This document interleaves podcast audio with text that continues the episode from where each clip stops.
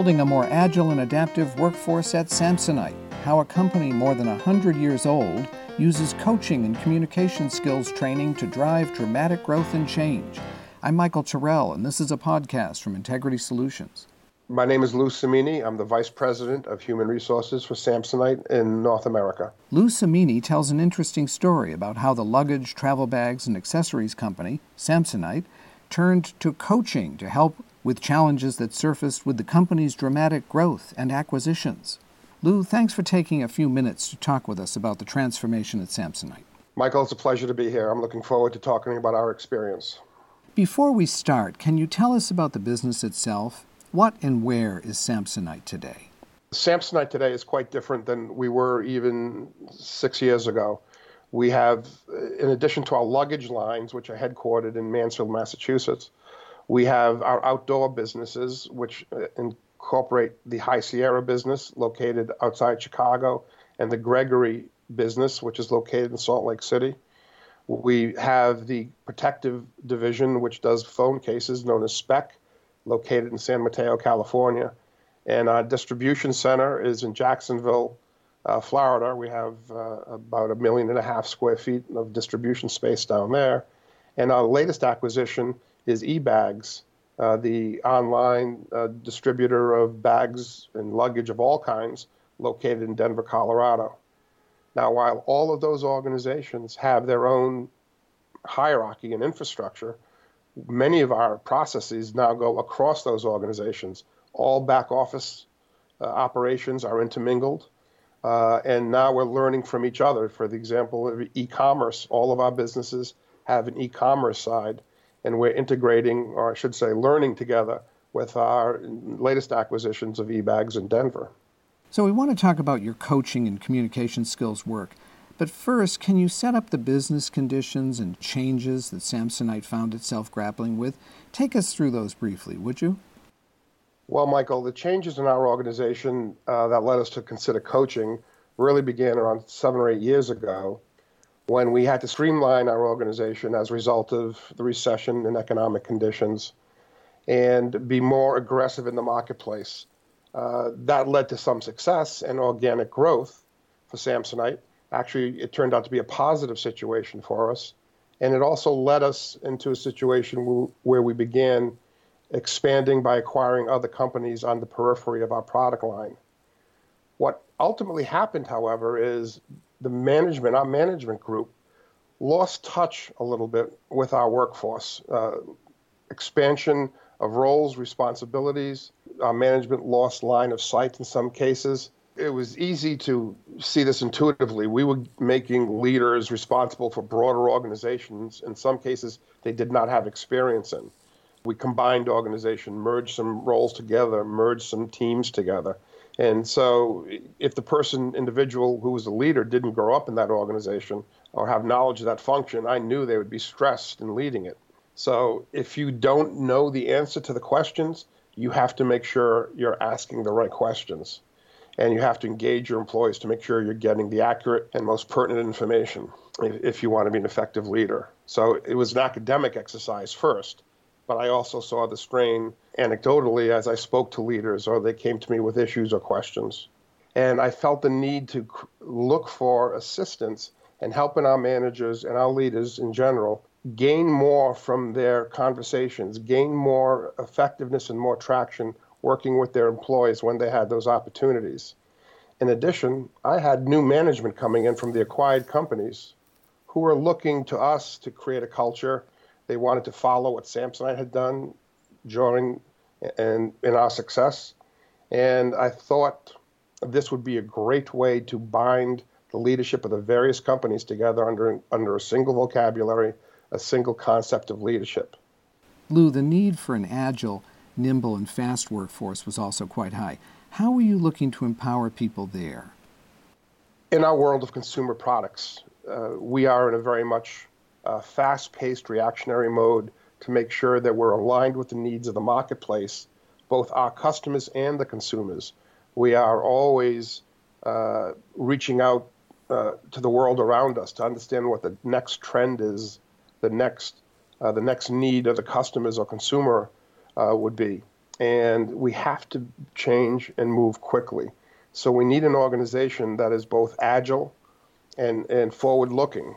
And that brings me to the conclusion that when my leaders are working with their team, we have to get the maximum output from those interactions and empower our people to be more uh, professional, act as owners of the organization, act as owners of the product line or their function, so that we can make the changes swiftly and as a, as a team.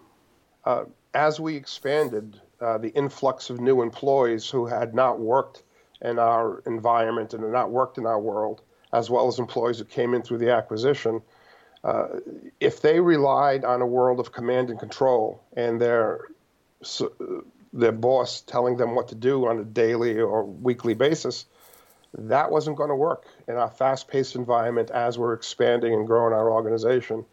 We needed to make sure our exchanges with our employees were comprehensive, and our employees were empowered to ask questions, uh, to seek help. And our goal was that our employees did not delegate their problems to their boss, but instead brought solutions to their boss. Lou, can you speak to coaching specifically and how you found it to be key for addressing the challenges at Samsonite? Michael, in my opinion, the, the power behind coaching is that it puts the leader in a position to give the full story, the comprehensive uh, business needs in front of the employee. They, they arrive at a common path, uh, an agreed upon output, and in some cases, some or most of the tactics to get there. But then the employee has what they need to go out and achieve those goals, uh, uh create the output that uh, the organization needs. And the, the leader doesn't have to have a line of sight to see everything that's going on. In fact, having line of sight these days is almost impossible because we have leaders with employees all over the country working in different time zones in a myriad of functions. So, that, to make sure that these conversations are had in a comprehensive, positive way, the employees have the tools and the motivation to create the output that's needed. And if there is an obstacle, they feel empowered to resolve it create teams to solve it, or go back to their boss with uh, potential solutions. Okay, you did the coaching program for two or so years, and then what? After two years of the coaching program, we created a group called the coaching the Coach Council. That group was, frankly, our best students, uh, our, our, largest uh, group of supporters and proponents of the program, and we did a di- uh, diagnostic on what we were doing we made some tweaks perhaps in the coaching program itself, but they identified as the biggest need was a similar type program for the senior professionals in the organization. Uh, the individuals who may have one person or two people reporting to them, but for the most part, they are the senior professionals who, uh, also known these days as knowledge workers, who we rely on to get things done in the organization. In some cases, using influence, some cases, using borrowed authority, but they were the people who got things done. And uh, the goal of this new program that we called uh, Communication and Influence was that to give these individuals a tool to solve normal everyday problems, perhaps on their team, but generally between their function and other functions, where they must get agreement, cooperation, uh, joint solutions with people who work for other people that sometimes in an organization is very difficult. In a siloed organization, it's almost impossible. While I would not describe Samsonite as a siloed organization, we are spread out. So it is sometimes difficult to uh, get teams together, multifunctional teams together to work without using senior uh, senior level people to lead those teams. And day to day, we just can't we just can't accomplish that with our span of control. So we empower these people to find the people who support them, can be resources to them, and help them find the common solutions. In some cases, we rely on them to actually identify the com- common solutions uh, to these problems. And we've given them the skills to talk to each other, to relate to each other, and identify their styles, their needs.